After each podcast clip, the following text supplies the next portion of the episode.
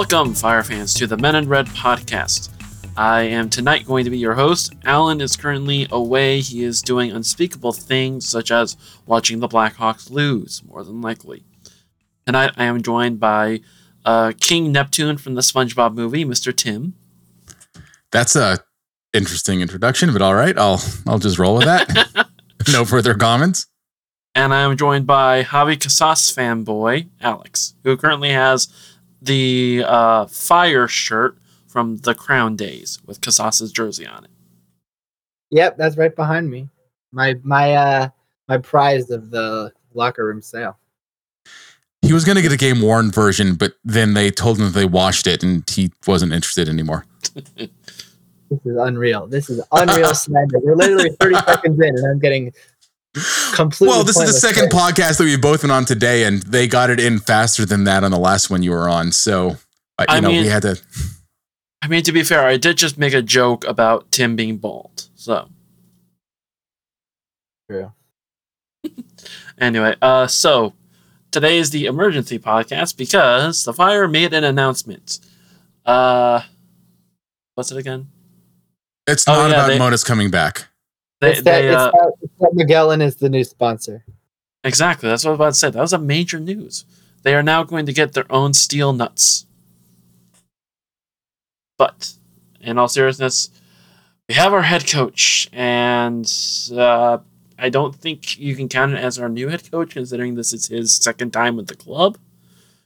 Frank Klopas, he is back, and for those who don't know, Klopas originally was first hired as a technical director back in 2008, uh, I think with Denis Hamlett, and he served as technical director until 2011 when they fired De Los Cobos.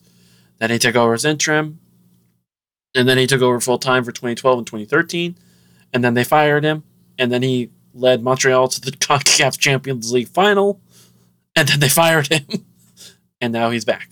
He took over interim in May for Ezra, and now he's he's our he's our head coach next year.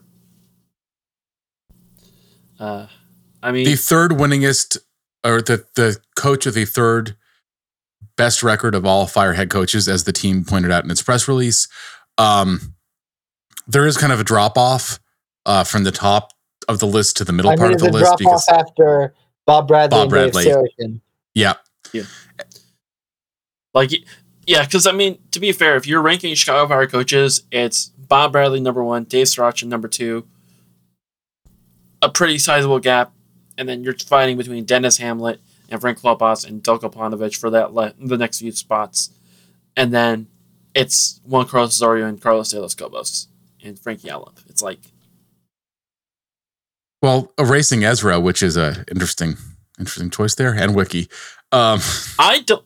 I'm gonna be perfectly honest. Anytime I think about ra- rating uh, Wicky and Ezra, I immediately think I can't because they very clearly did not have all the say in the roster, and Heitz is just that bad at the time with Wicky that I don't know. And poor Ezra, like the man had jo- Jhon Espinoza and Jonathan Bornstein as wingers. Like you know, I think that's an interesting no other point. wingers in the roster. Yeah, that that one of the things that I think we'll be talking about is Klopas has not really had any signings made with him in mind in his previous two kind of like interim stints. And so I'm not sure.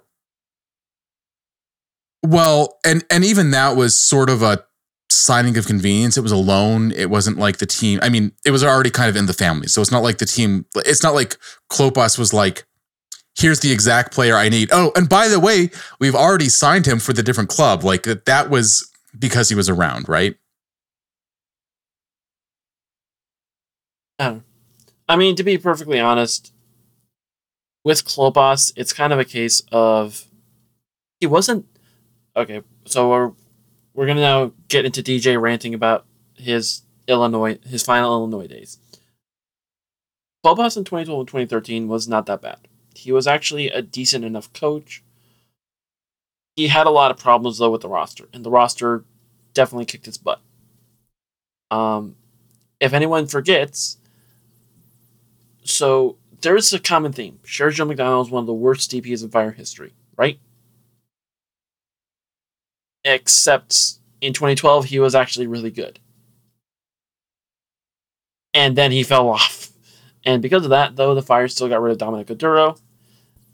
And for some reason, that's always Frank Klopas's problem, where it's like they get a transfer made and it just it falls off.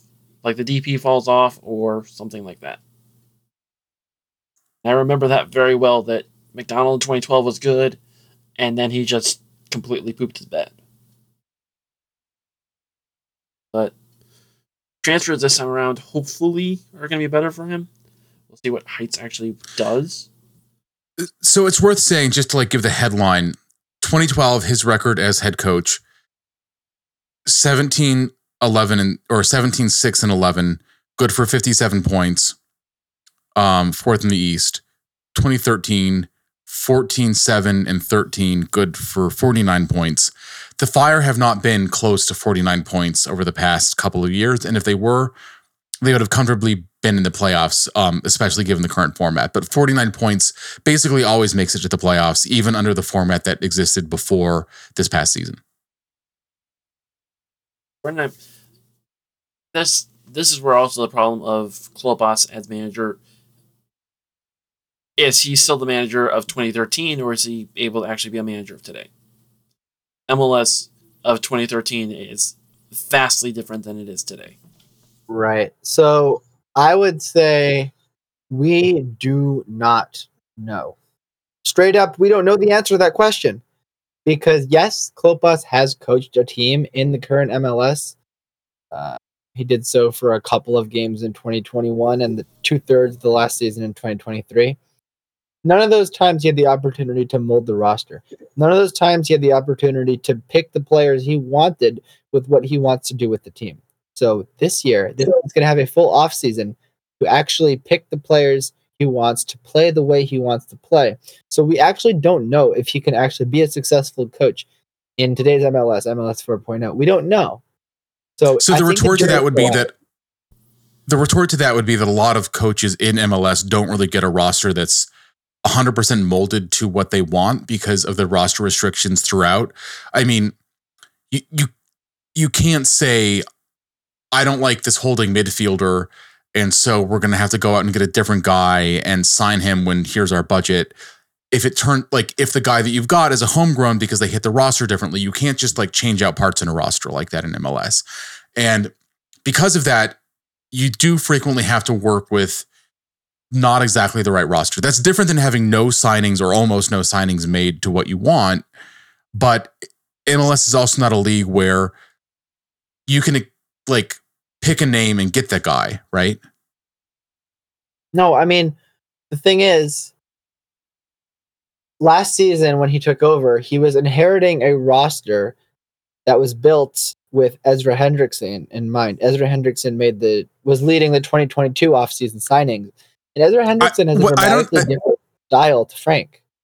I don't I know that that's necessarily true. To, to be honest, I'm not sure that the roster in 2022 or 2023 was really built around Ezra. There were a lot of players it that kind of was though. It kind of was. It's not like it was. It's not like it was Frank, uh, who has a different different approach tactically to Ezra. Like I think the Fire are going to do a lot at the top end of the roster this offseason. and if if Frank is actually having input in that, it lends better to him than it would to where in 2022 offseason it was Heitz or Ezra kind of giving names out there that either were specific to what Ezra was looking for or just kind of general vague signings that Heitz felt would make the team stronger. so so that Whereas becomes the question is it, think Frank can have more input. the, the question becomes if you think i mean because that does become an ezra question right because ezra's been a constant throughout uh throughout Wicky Heitz uh or throughout Wicky throughout ezra and the two kind of klopas interims in between and now klopas full time so the question is how much input you think that ezra really gives his head coaches into making um those signings because I, I think it did feel like, at least to me, that the 2022 roster in 2023, th- there were not many like headline signings in 2023. Um, in 2022, the team was radically different than it was the year before. It doesn't really seem like a lot of those signings were made to fit the template or address areas of need that the team had from 2021 to make the team play sort of like the way that Ezra said in his introductory press conference that he wanted a team to play, which is sort of like that, like Sigi Schmid derived like 4-2-3-1, sort of like double pivot. Uh, it's almost become like an MLS template um, that a lot of teams have followed just because of how Sigi Schmid was able to train so much of the coaching core throughout the league now. And and he was a One 2.0 of the things- oh coach. Now we're in 4.0. So I don't know that you Sure. can same format. Well, okay, but the, but I mean, the Ezra was clear about the way that he wanted to play, right? Like he wanted to play. He said at least. I mean, and and who knows? Like coaches say things all the time that are not necessarily exactly what they want to be doing because you don't want to telegraph everything. You don't want to telegraph your exact game plan to other people that are listening, trying to you know coach games against you, which is which is fair. But I mean, in an intro press conference, like this is not like a super high stakes environment he said how he wanted to play, and I think that the team tried to play that way. I think that when you look at some of the signings in that 2022 offseason, I'm not necessarily sure that like Shaqiri, a winger on the wrong side of 30, who really wasn't that fast and add that much dynamicism to the team. Um, Kacper Przybylko, a player that did well in a two striker system when Ezra was clear that he wanted to play in a one striker system. Like, I'm not really sure that those signings said, oh yeah, this is like these are the players that Ezra really wanted to bring in. And the reason that that's relevant now is whether or not Heitz is listening to what Klopas wants to bring in to fit Klopas's preferred style of play. Which I, I agree with you. I don't think we saw last year. That's what's going to happen. I think that Frank is going to have more input this offseason. I think, like I said, the team are going to make several changes at the top of the roster. Like I think Tam, I think you're going to see a new designated. You're going to see at least one designated player come in, possibly two, depending on if a certain one can get sold or not, um, which could happen. And you're going to see potentially some players leave that we didn't necessarily automatically think we're going to be leaving. So there's going I to be think a we lot kind of already saw that. I think we saw that with Doumbia. I don't know if you were surprised that Doumbia was not brought back. I think that it was surprising I and I wasn't think it was surprised at all, to be honest. But I think right now you have one open DP slot that was vacated by Doumbia. I think you have Torres on the roster, who is somebody who I think they're go- they're going to look to sell. If I had to assume, based on piecing things together, they're going to look to sell him, um, because he's quite possibly been the worst value designated player in the history of MLS. I don't think I'm even exaggerating when I say that. No, I mean, it's, when you look at a $6 million transfer fee and no primary points, assists, or goals in two seasons. Um, he has and- one secondary 41 games assist. That's his only stat. two, I believe, but one per season. But that's beside the point. Um, yeah, it's regardless whether it's one or two, it doesn't really matter because that's still not that's not MLS replacement level, right? Like that's the kind of thing that if you had that player on your roster, even as a homegrown, you would say you needed more from the positions that he's been playing, and he hasn't been giving it. So I think the question becomes: if the team can't sell him, what what steps are they willing to take to move on from him, which could include, I mean, the team does get one buyout in the offseason. And I think I know who that's going to be, but I don't think it's going to be Jairo Torres. I, I, I get a feeling that uh, they are definitely going to buy out Mauricio Pineda's contract. I didn't see what you're saying. That's very low, very slow, low burning joke there from from DJ. I listen. I'm. I'm just trying to think right now, with everything going on with Klopas. I remember back way back in the day, he tended to prefer like a four four two. He tended to prefer like two up top, two strikers. Even if it was a case of one of the strikers was further behind and like a four two three one, with Chris Rolfe as the main striker, the uh, attacking mid slash striker. I'm not sure if he's gonna go back with that. No, he's not. Yeah. I don't think that Chris Rolfe is available. I mean, listen, we're bringing him back. We're bringing. But did he retire? Did he retire in 2017? I, I don't think that he's going to be playing in MLS next season. Listen, we don't know. Never say never. You could see Clo- Rolfe could just take a massive blow of cocaine one day and say, you know what, screw it. I'm not sure. If, I don't want to get mad, say anything about Rolfe because I mean, we know that one of his teammates did coke, but hey, I don't know if he did. I don't think he did. Somehow this conversation's taken a weirder turn than I thought that it would. Um, so, regardless, I think that one of the things we've been dancing around is with Klopas back in the saddle. Um, fire fan reaction on social media, I think, has generally not been positive. I think that there's still a lot of personal appreciation for Klopas, and I mean, it is pretty clear. Like, you know, he would literally like run into a burning house for this club, which I think that fans get. I think that everyone gets, but I think that that's different than saying that you think this is the guy to lead the team to glory, right? Um, and I think that that's been the reaction on social media. I, I do th- think that in terms of where fans are, given that there was also a similar reaction to bringing Heitz back for a year, um, the one chance the team really has in a, in a sporting sense to, to connect with fans between now and the first home game is going to be with the signings. And I think the question becomes if they get those signings. I, so there's two things, right? Like there's getting the signings right, but then there's getting the signings right in a way that the fans feel are right because at this point I don't think that they're willing to give the club the benefit of the doubt. They could make the best signing in the world and fans would not believe it until they had seen it on the pitch. The initial reaction would be that like this guy's not right. Um I mean barring bringing in I mean like Messi was like the like the one name that I think is so far above like you know like bringing in a name that is so huge that it's like indisputably like wow like the team is ambitious They and even then I don't think that's guaranteed to help the team win. Give it, uh, Lewandowski, but still, Yeah, that's the name that I think a bunch of fans have have like it, it's been like He's going to be It is- available in the summer. Barcelona is going to be shopping him in the summer. Gonna be So- either Lewandowski or Mueller. I mean, exactly. So like those names I think would be rated favorably from like fire fans on social media now. I think that there's not a lot of daylight between those names and names of players that could be fantastic in MLS that the team would still get a lot of skepticism from from their fan base just because of the past signings.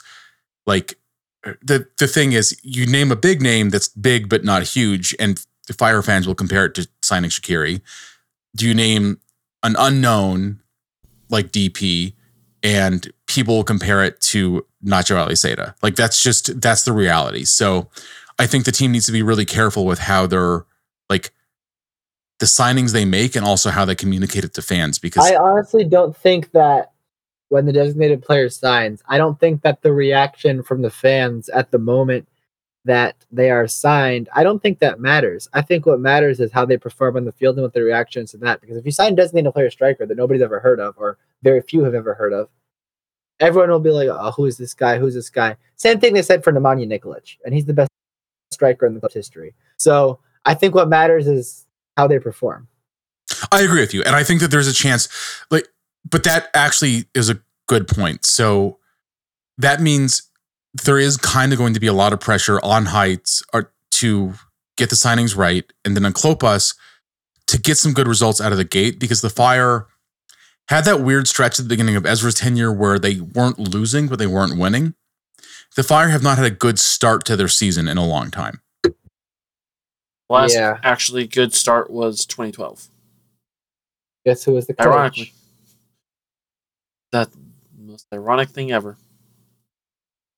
What, full honesty, too. I feel like with the DP slot, now that there's a fourth slot, you have that option of Well, there that's not that that is not official yet. And there's Not a, confirmed yet. They'll there's decide a- it in the coming days and weeks. And, and there's a, a, a decent chance that may not happen from what I've been hearing. There's Well, a I decent think chance I have may. an indication. I have an indication, just based on reading the tea leaves, that that's not going to happen anymore. That they were talking about it for a couple of months, but reading the tea leaves, Luis Suarez is about to sign with Inter Miami as a TAM player. And if they were adding a fourth DP slot, I think they would have waited and made him a DP. But if he's signing as a TAM player, that tells me they're not adding another DP slot. Uh, and I mean, I'm- to be honest, I hope it's, I'm it wrong. is. I hope I'm wrong because I think they do need a fourth DP in the league. But reading the tea leaves, is, it looks like It is a vote. Suarez signing TAM.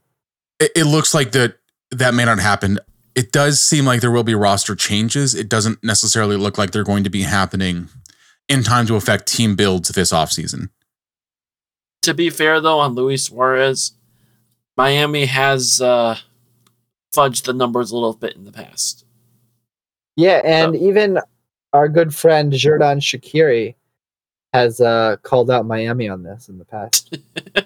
oh, it's true. Seriously, did I not, Yeah. after the uh, after the Inter Miami uh, win, the four one win on October fourth, Shaqiri in the post match interview that I did with him was saying like, yeah, Inter Miami, you know, they've been breaking those roster rules. That that that that's something he said. Yeah. I mean, I don't know.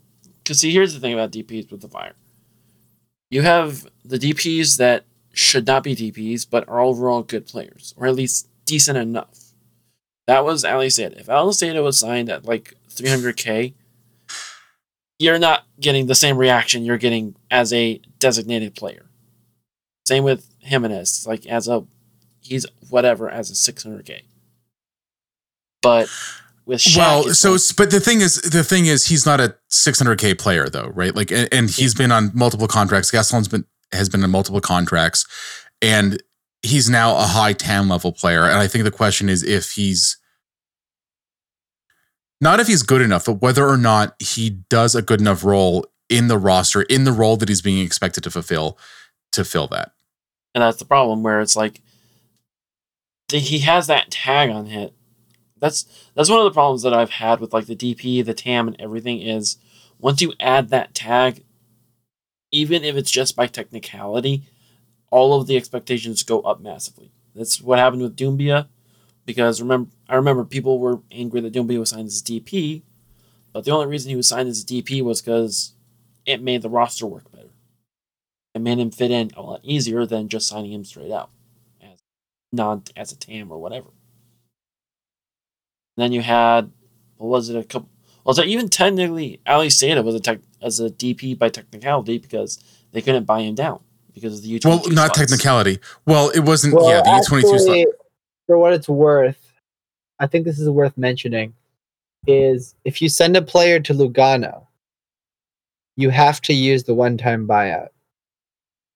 If you Yeah. if you sell it, that's so. For what it's worth, Jhon Espinoza was the one-time buyout last off season because know MLS put a rule in place to prevent NYCFC and the Rapids from artificially creating allocation money by sending players to uh, Man City and Arsenal.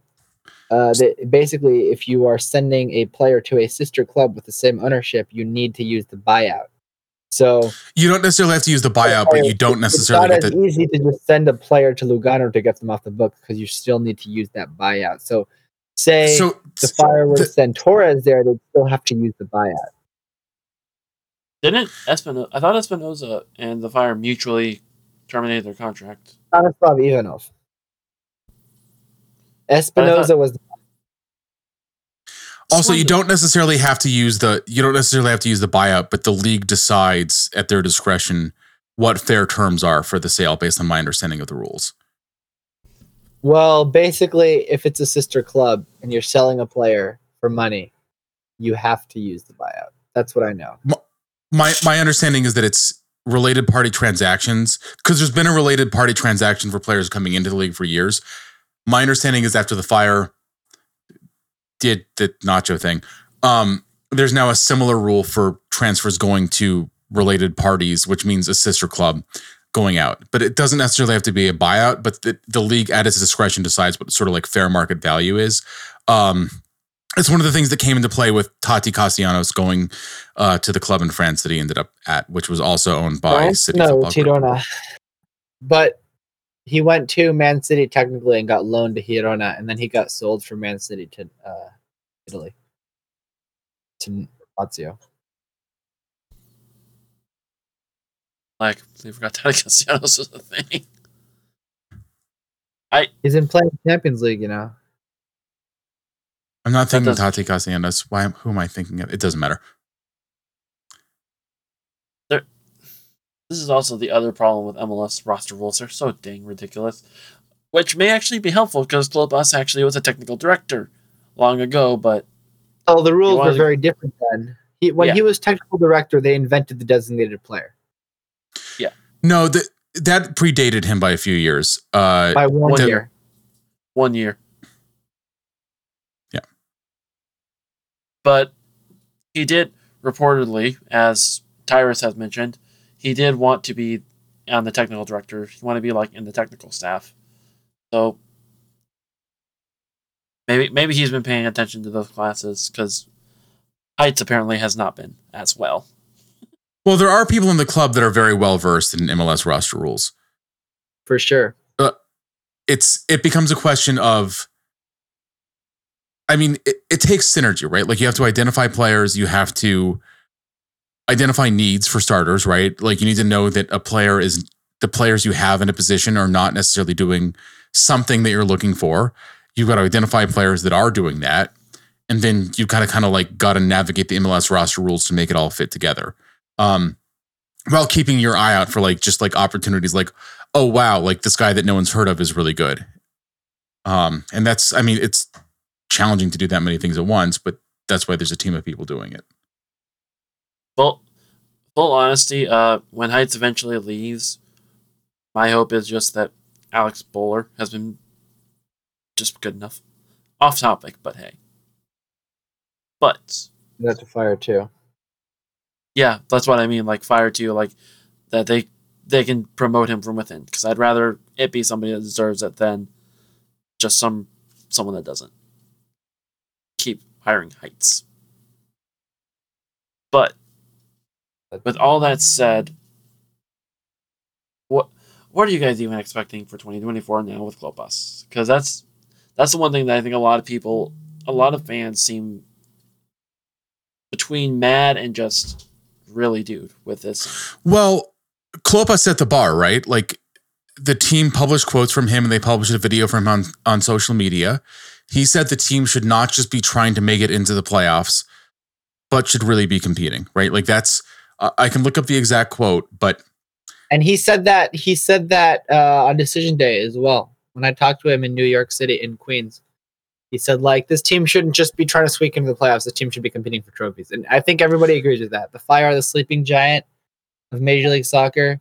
They should be one of the top teams by all logical means, and they haven't been. And off the field, they're getting to that level with everything that's happening with the club away from the field, but they haven't been able to accomplish anything in league play or in the cup competitions, really, that shows they are one of the giant teams of the league. The question now is is Frank the guy who can bring them there? Clearly, the higher ups in the organization think he is. I think the majority of the fan base thinks it's not. It's an unambitious hire. I think the jury is still out. I think we'll see what happens. I think we'll see how the next year goes. I think that'll be a good indication. But I do think so that's that actually is a question. Do you think he gets? Do you think he gets the full? I mean, regardless if results don't go his way, do you think he gets the full year? I think they would have to be really, really bad for him to not remain the coach by the end of the season. I mean, most fire coaches have gotten actually every fire coach under Heitz has gotten one full season. And then second season they get the they get the sack if it's not going well. Um, I think Frank should most likely get the full season unless they're in last place, like halfway with zero wins. Like I think he will get the duration of the year. Um, but really, we have to wait and see. For reference, only one coach in Fire history has ever not gotten a full season. That was Juan Carlos Osorio. Who And- are you could argue is like the most talented of all the coaches the Fire have had. That would And be an interesting argument. I think that he's definitely one of the candidates. He's definitely in the top, what, 12? Top two. Yeah. no, no, but I mean, if we're being realistic, he's definitely in, in one of the top ones. Now, I, I think that having said all of that, though, like again, Klopas set the bar, though. He didn't have to in his in his quotes, he but he did. And so the question is, does the team perform to the standards that he has set in 2024? And I think, I sincerely think that the Fire will be significantly better in 2023, in 2024 than they were in 2023 and 2022. Does that mean they're going to be competing for championships? I don't think so. But do I think they're going to be significantly better? I actually do think so because I think the signings they're making are going to significantly improve the roster. I genuinely think that. I think that things that are happening are moving in the right direction. I think they're, I mean, maybe this is me being too optimistic, but I think that they actually are learning from the mistakes of previous off seasons and being more calculated with the players they're signing. But again, I feel like we said the same things in 2022 off season, so who knows? So you've got two long-term statistical trends that are kind of like meeting against each other and having a fight here.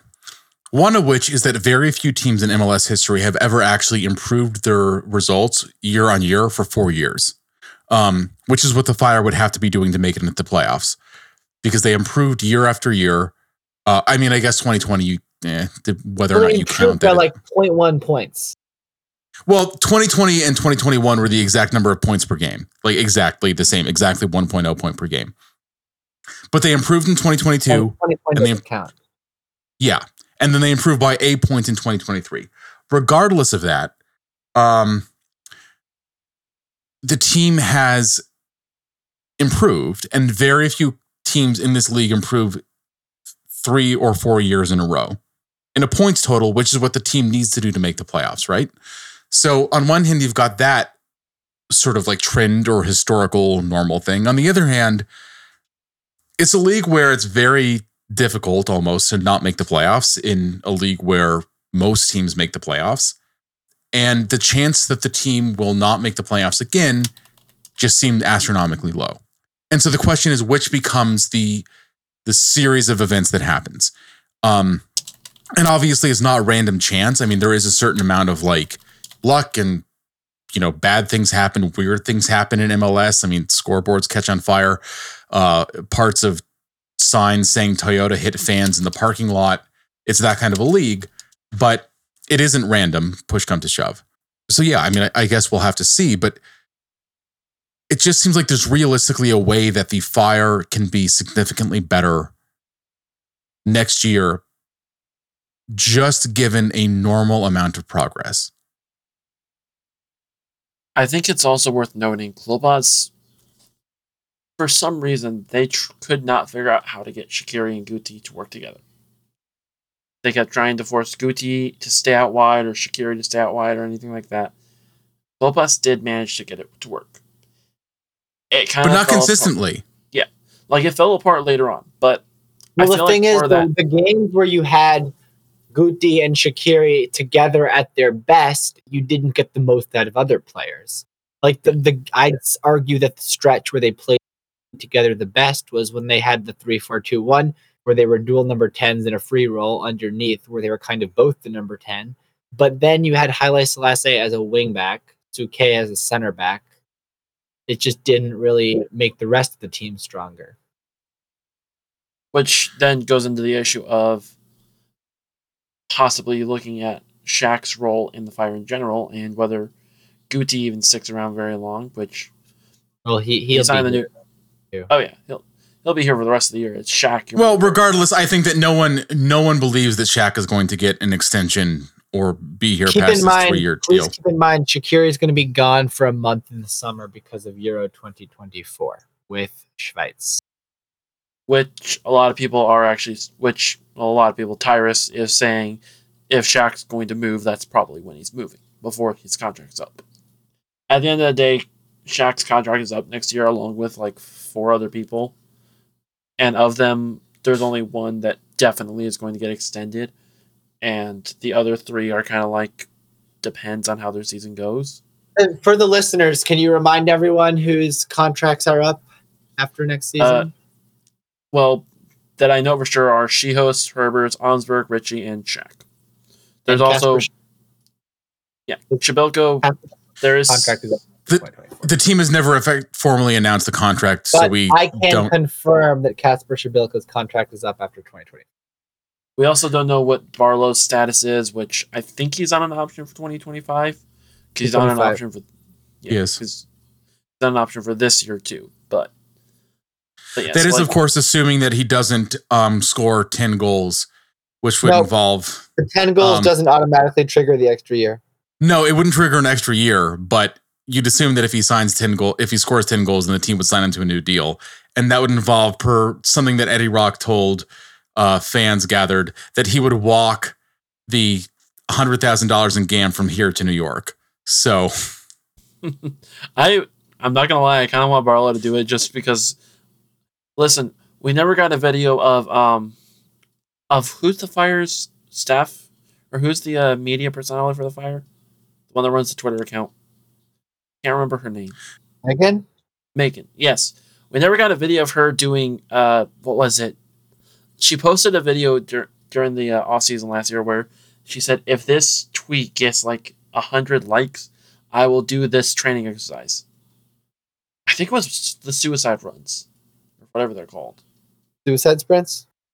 Yeah. I, th- I think that's what it was. I, I don't know for sure, but we never got that. So we need to at least have somebody in the fire organization live up to what they say they're going to do, for that regard. however, the Fire actually are a professional sporting team, unlike Men in Red. So they don't just do everything for content purposes.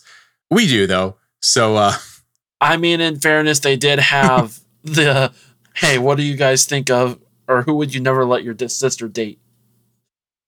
And we got the And the answer Of, was Javi Casas.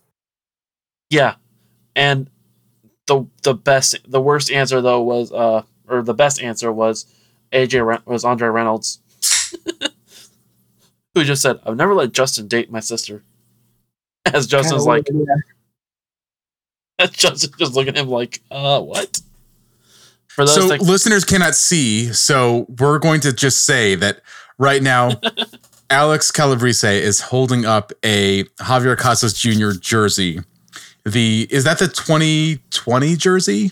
21. one. The 21. Um, room sale. There's also one other thing I just thought of that's going to be good for next year that will help Klopas out immensely. Speaking of that, the men in red will be back. They will be back in red. From what I understand, the shirt looks good. Hopefully. It does. It actually it does look good. It really does. I believe I'm the only one in this call that has not actually seen the shirt, more than likely. I've seen mock up of it, but I, has, I haven't seen it. Can neither Um, confirm nor deny. But the results on the field have not been, I think, what anyone has been happy with, including, by the way, like the majority of the players. Like n- no one, no one likes like if you don't like watching a team lose a soccer game, like the players like it less. Like that's just, I mean, a true thing in any sport. Like players like losing even less than fans do. Um, but the team has really tried to embrace like the off the pitch things that make a club successful and one of them is stuff like bringing back the red shirts after like a, a hiatus that has been way too long Although it is also worth noting, uh, Klopas last time did not actually coach with the red shirts. Well, no. Coached the interim as the red shirt coach. But then they went to the Quakers jerseys, and that was weird. No, I think 2013 that was red. No, that was that was still Quaker. that was that was like that Really? blue I thought it was quaker jersey No, 2012 and 2013 was the Quaker jerseys. Uh, Wait, really? 20 no, but they Yeah. were still red. Yeah, but they didn't. Well, they weren't the red and white. I mean, It was with red and white white. stripe. No, it was red and black and dark blue or black. it was like that really dark blue right like it was like a Yeah. super dark It was like it was a weird little like they replaced the white stripe with a.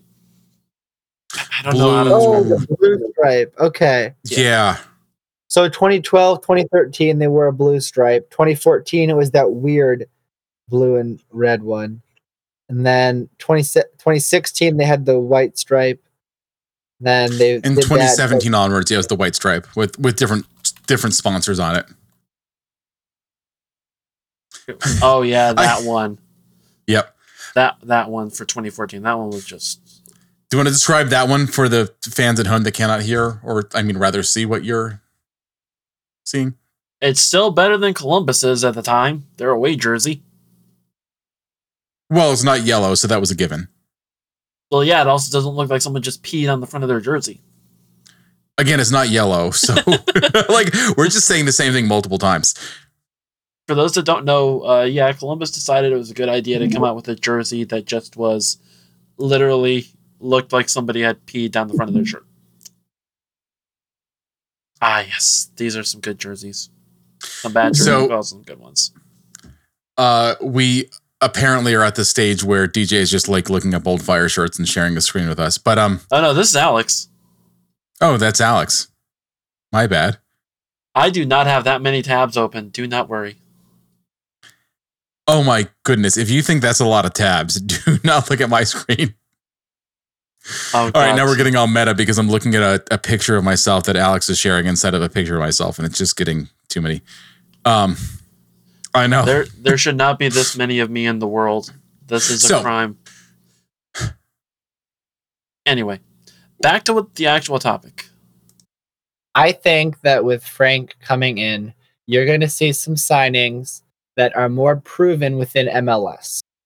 I think you're going to see the Fire do at least some movement in the free agent market this offseason. I think you're going to see at least one relatively large name from within the league from the free agent market come in this offseason.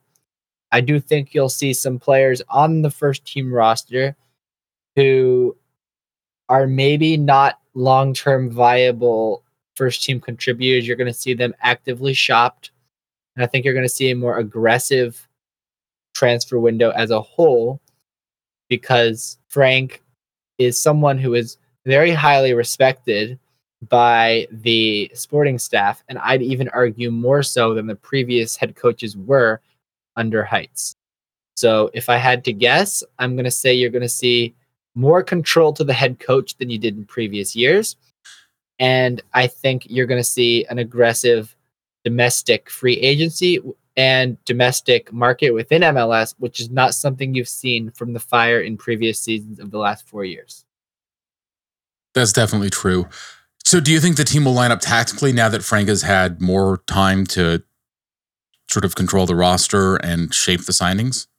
I still think it's going to be a 4 2 3 1 base system, but I think that the way they play is going to be slightly different. I think it's going to be less of a run everything through Shaqiri, which is what Ezra was building around. He built it, everything runs through Shaqiri. I think you're going to see less of that. I think you're going to see a bit more tactical flexibility than you did under Ezra, where there was almost no tactical flexibility whatsoever. Uh, and yeah, those are my main expectations for how the team will look on the field. I will say one thing I really do want to see um, that affects on field, mostly off field. I really want them to try and sign Dominic Kinnear as an assistant coach. Just See, I don't think that's going to happen because I think he did it for head coaching jobs around the league. He's interviewing for the New England job. Um, I don't know this for sure, but I was I was gonna assume that he might have potentially been a candidate for this job. It looks like he wasn't in the end, but he's a guy who has plenty of experience as a head coach in MLS. He won MLS Cup as a head coach, actually twice, if I'm not mistaken. And yes, he hasn't coached a first team job in eight years, but he's a very successful assistant with FC Cincinnati, the best team in MLS. You could make the case after winning the Supporters Shield, and he's someone who honestly is a candidate for the New England Revolution job. Potentially, could be a head coach in last season. I, I think there's a very strong probability that he's not with Cincinnati next year. So I agree. Yeah. But at the same time, that's kind of what I mean. Like, I want Klopas to get somebody that is extremely experienced in MLS because right now So- the coaching staff is him. It's CJ Brown and Zach Thornton more than likely. DJ And Zach Trump. Thornton, and then you have the two the two Greeks. S- But- Cypriots, um, if we're being technical about it. I, I think they're, they're both Greek. They're both Greek. I think they both played for the Greek national or coaching. I think. They, wrong, okay, they but- came from teams in Cyprus, but um, do we actually have confirmation they're back next year, Alex? Because they were announced I as don't being there have for this. confirmation on that, but I assume they are. I I mean I hope that they are because their their visas took forever to get here and um to just be here for Their visas took I'm- longer than they were actually coaches for. Like they Yeah. became they joined the coaching staff officially in August, so they were there three months, and they no, not even three months, like two months. Well it's not just the months it's also the number of And they games were because they were they, they did their they had their job interviews in May. Frank met and they them in May. arrived and they arrived basically in time for it to be a couple of games and then a couple international breaks and then a couple of games and then you know like it was like th- they had so little time with the full team to to practice or anything like that so i i mean one i hope they were well paid and two i i hope that that they don't just have to go back because after getting work visas uh taking that long um having said that though i think their first games I mean, I think this is just bad luck. I don't think this is actually their fault. But their their first games with the team coincided with the the Yeah. like sort of like losing dip like the form. stretch the dip in Well, form that included first that like game. their first game was the Orlando game. Pineda scored, and that was three. That was the game where Klopas missed because of COVID. And then following that the team went on that goalless stretch for the Six games. prolonged period. Yeah.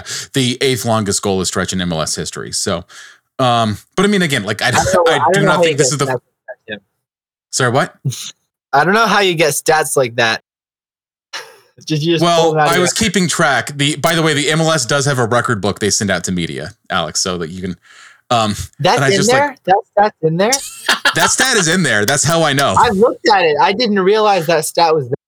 I I had to like read it. I, I'm like, this has to be there somewhere, and I had to like, I was like, the, they called it something weird, like consecutive minutes without a, but like I I couldn't just search for it because any terms I searched for in the book because it's like PDF that like is not formatted that well. It's a weird PDF, but I didn't realize that was PDF. in It is in there. Um, so it is now the it is the eighth longest stretch in history uh, that a club has been without a goal, and that happened. I mean, again, like not to like be negative about it, but under Klopas's tenure, uh, and I don't think it's necessarily his fault, It's- and I don't think it's It's not his fault, but it is a question of whether or not because he did play the team in a relatively conservative fashion um, that was oriented more towards avoiding defensive collapse i think it's fair to say than it was to try to like run and gun and score goals well, yeah, because the defensive uh, midfield double pivot was pretty weak to be fr- to be frank. No yes pun well i mean i'm not frank he's the coach but but yeah, I'm not Frank. Boo. oh man i love a terrible pun I feel like it's it does make sense that Tim is making the dad jokes. Yeah. He is the oldest one here, so he, he can make the dad jokes for now. However, if if ever there's a podcast with Matt Allen and I again, uh, I'll have to make the dad jokes, and this will be weird. For I will be the oldest. Do you have anything you'd like to disclose? Okay, that's your rationale. Okay, well, I thought you were about to tell us something. No, Uh, Is No, Hannah behind you? yeah, Hannah's right Does, me. does she have news? No, I'm, No. I'm joking. With that said, I think we pretty much covered everything we can about Frank Klopas. Can we get a prediction before we close I'm- out? Okay, I'm going to actually say something about Klopas. I fully Can I say expect something with about Klopas? Can I say something about Klopas? We can all Oh. say something about Klopas. only if you say it in perfect Greek. He's he's he is a soccer expert. Um, I, I'm I- I'm honestly kind of shocked that you didn't go with the Nelson Rodriguez one too. We just shook up the soccer world, boys. So Alex is playing sound bites that you guys can't hear, but we can. So that's been fun. Austin Um, Austin has is going to put them in as just just so random audio bites did, did you actually have a, a Klopas thing to say? Yes. Full honesty, I fully expect Klopas will get the team behind him. And that's something that the team desperately needs. That's one thing that I feel one def okay. I said this before, but the 2013 season was a really the turning point. After that season, the Fire were never the same. They never really got that. They never reached those heights again. Got in 2017, and that was it. So I'm hopeful that Klopas can do what should have been done in 2013, which is keeping at least a good set of players. And if not for this year, maybe for next year, for the year after, because right now the Fire do have a few good players. They have Pineda, they have Guti and Brady, they have Terán, which yeah, some of these guys are going to go to Europe, but Terán is I'm- likely leaving in the season. Yeah, like But Terán's having said that, it. you did make you did make a good point, which is that there was sort of if there's a dividing line between like the original Fire, the team that like won the MLS Cup in their inaugural year and was competing for trophies, and then kind of like had a dip in form, but it still sort of felt like the same club that was fighting. And the Fire sort of like after that, which has not been competing for trophies and other than wooden spoons. I would say there are three things that definitely separated the Fire of old from the Fire of new. The retirement of Pavel Pardo, which saw the Fire's defensive situation, their central midfield situation, just dip in form entirely. I we love Big Red, but if you're comparing Pavel Pardo and Jeff Larentowicz, it's always going to be Pardo. Pardo's always going to win that battle. The second thing is Klopas leaving because because Klopas left, you saw Jalil Anibaba and Austin Berry get sold for nothing. You saw guys like you saw these moves that just didn't make any sense. I remember when I was first saw that they announced that Austin Berry and Jalil Anibaba were leaving. My first thought was immediately why. Jalil Anibaba was arguably one of the greatest right backs in Fire history up to that point because he had to be. And he played it really well.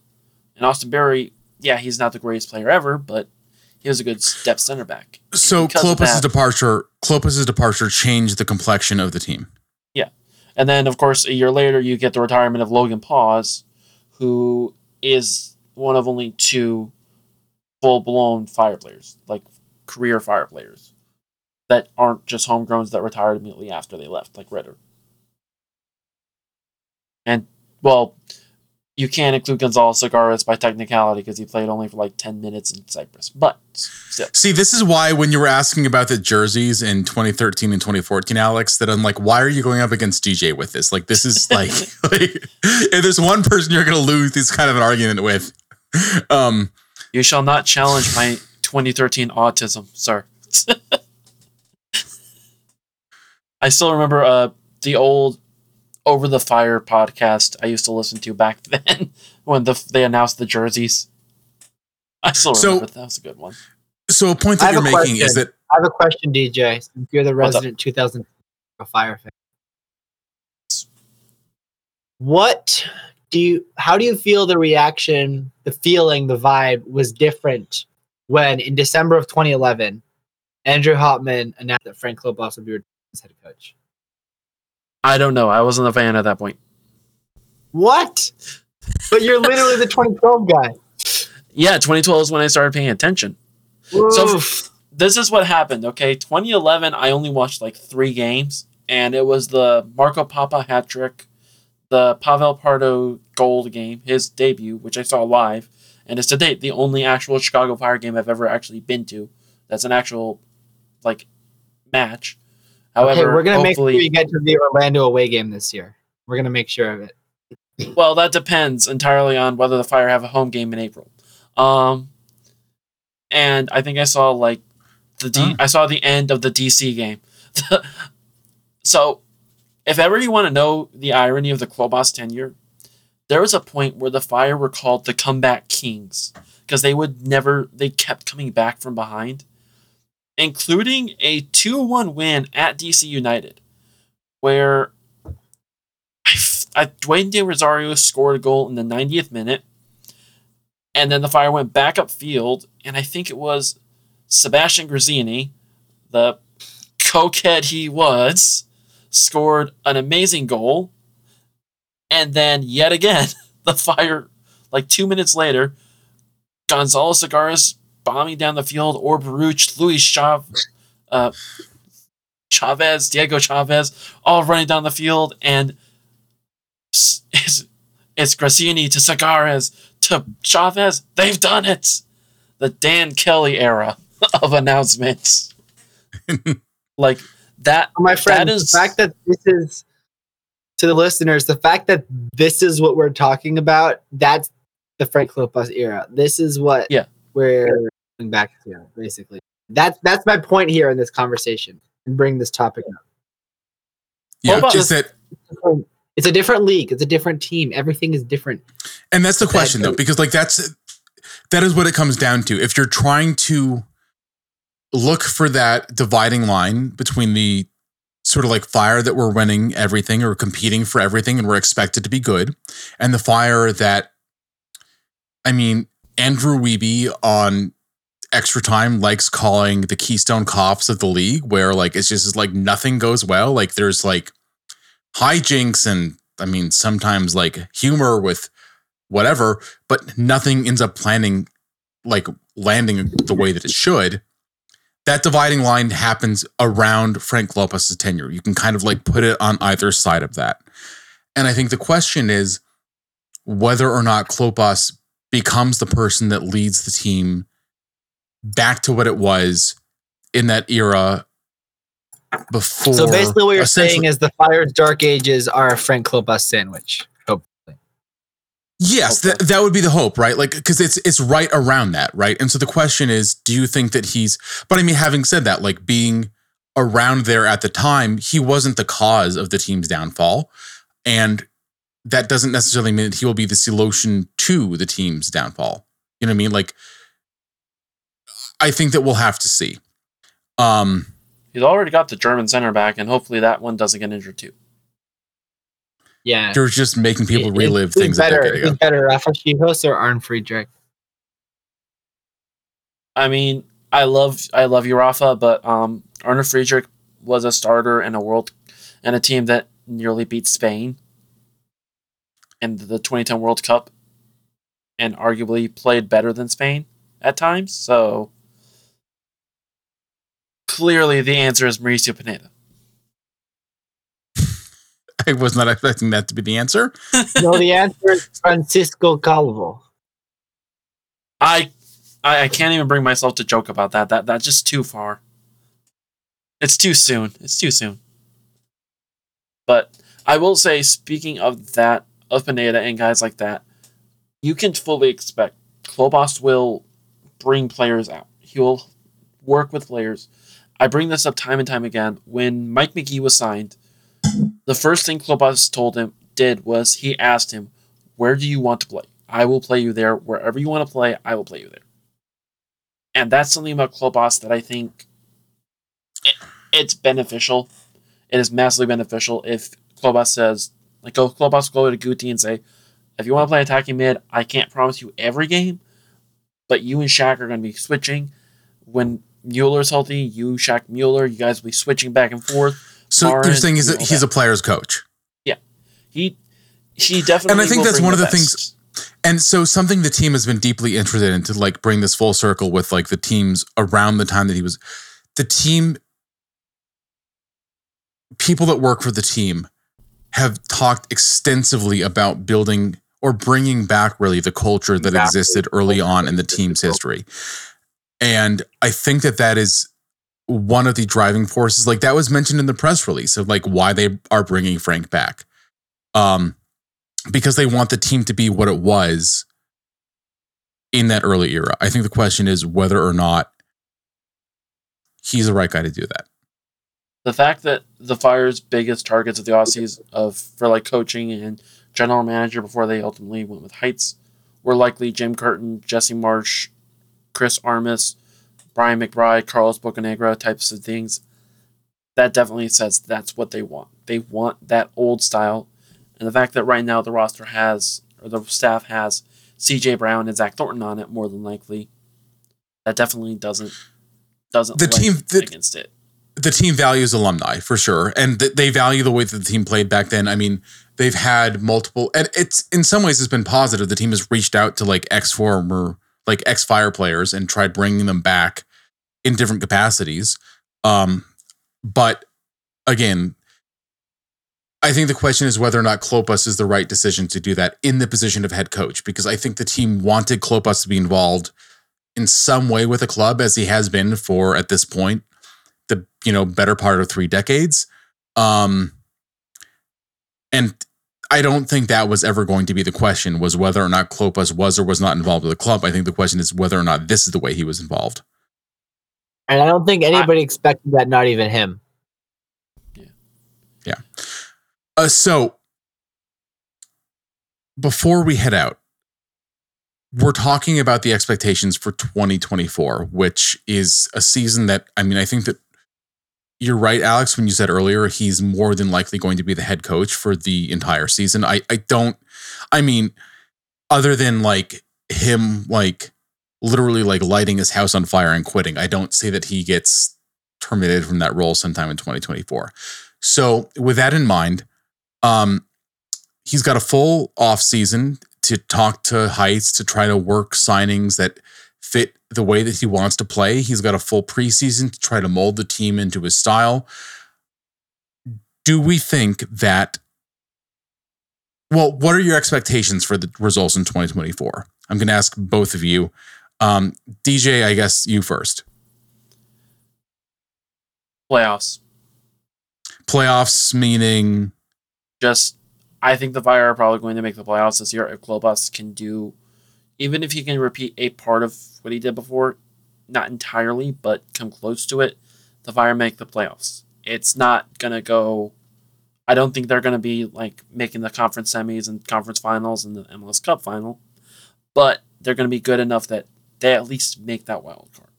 So As do you so so wild card is your expectation, not not like they're in the playoffs a month before the end of the season, not like they're fighting for a home playoff like home playoff advantage.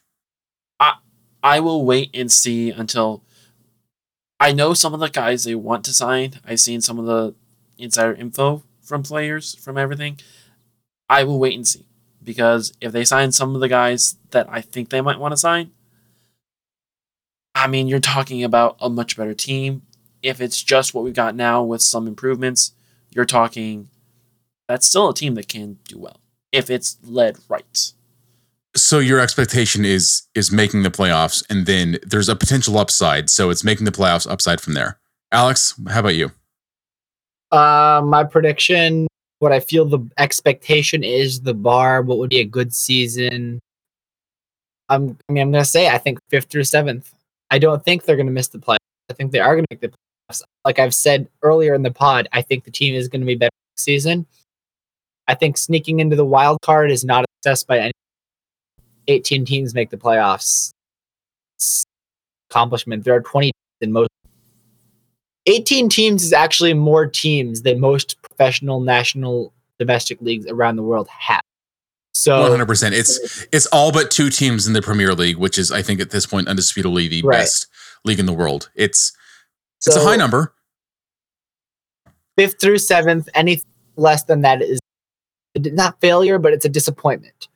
If they get fourth or higher, that's a huge accomplishment to turn that around. But I think fifth through seventh, realistically, I mean, it's not the best example to use because it's a very different circumstance, but Cincinnati went from last place to sixth. So I think if you're getting into that range, that then you're on course to meet the set for yourself, and that's to be a competitor within the years. So I would say fifth to seventh range, not the wild card, above the wild card, but I don't think anything higher than that is really realistic. Yeah, I, I 100% agree. I, I I think that wild card making the playoffs is essentially still being treated like not making the playoffs, but being a little bit lucky in this league. Um, I realize that Sporting KC ended up Yeah, but they were sort playing of St. breaking that- Louis, who were massively overrated. So well, St. Louis, St. Louis, whose only win in a knockout tournament came against a USL side, um, despite playing in three knockout tournaments this year. So yes, um, You haven't bashed So- St. Louis enough on this podcast yet. Well, don't worry. We're we're just getting started. Um, but uh, yeah, they. I mean, they beat St. Louis. They they played a, a, a decent game um, in the round after that. You know, I mean, I, I don't think you can really like heart like take issues with the performance, but I, I think that other than that, I think the team still the league will still treat being a team in like eighth or ninth place as sort of like sneaking in and being luckier than the team in tenth place. um, and not really being deserving of making the playoffs. And I think that that would be a failure. I, I, I do suspect the team will be better than that. And when you look at the results over the past year, just not having some boneheaded decisions late in games that result in penalties against you, just not like failing to defend off of set pieces that cost you goals. Like those kinds of decisions are the margin between the team landing where they were in points, not necessarily in standings, but landing where they were and landing in one of those, you know, playoff proper, not like play in spots, but not not home field advantage, which is I think where we think the level of expectation should be for this team. I agree. I I do also feel like it's worth talking about with positioning wise. It is also we'll see how the East does. Klopas, yeah, in the seasons he's coached, the East has always been actually kind of decent. For reference, when he first in 2012, when he actually was technically nominated for Coach of the Year and finished in fourth. He finished fourth in the league, which is a wild card. Fourth in the East, which is a wild card spot with 57 points. The East was diabolically good that year. so I think it is worth noting too. Like if the East is really, really good and they're just dominating the West, which I actually kind of hope happens because as long as we can keep the LA Galaxy and LAFC from making the playoffs, I'm happy. But I think both would not happen. But yeah, I mean, I, and I think the East is likely to be the better conference again next year. well, no, it LA, both LA teams were kept out a couple of years ago. And Yeah, I'm that happened once. I, I still don't think that that's a realistic expectation for 24. I I don't disagree. I just how I just hope. I mean, Man. more both LA teams making the playoffs, I think, is more realistic than neither LA team making the playoffs. I'd rather LA Galaxy than LAFC. Well, I'm not I think saying that's that- a that's a less realistic. Anyways, I'm not I'm not just saying that for Eli. But- Eli. I I think Syracuse alum Eli. what was that? Syracuse alum Rishan Grant. we need to. We- we I- stand We've been Eli. mentioning Syracuse alums all day for for some reason, Alex. I'm not entirely sure. No Adams. Uh, yep.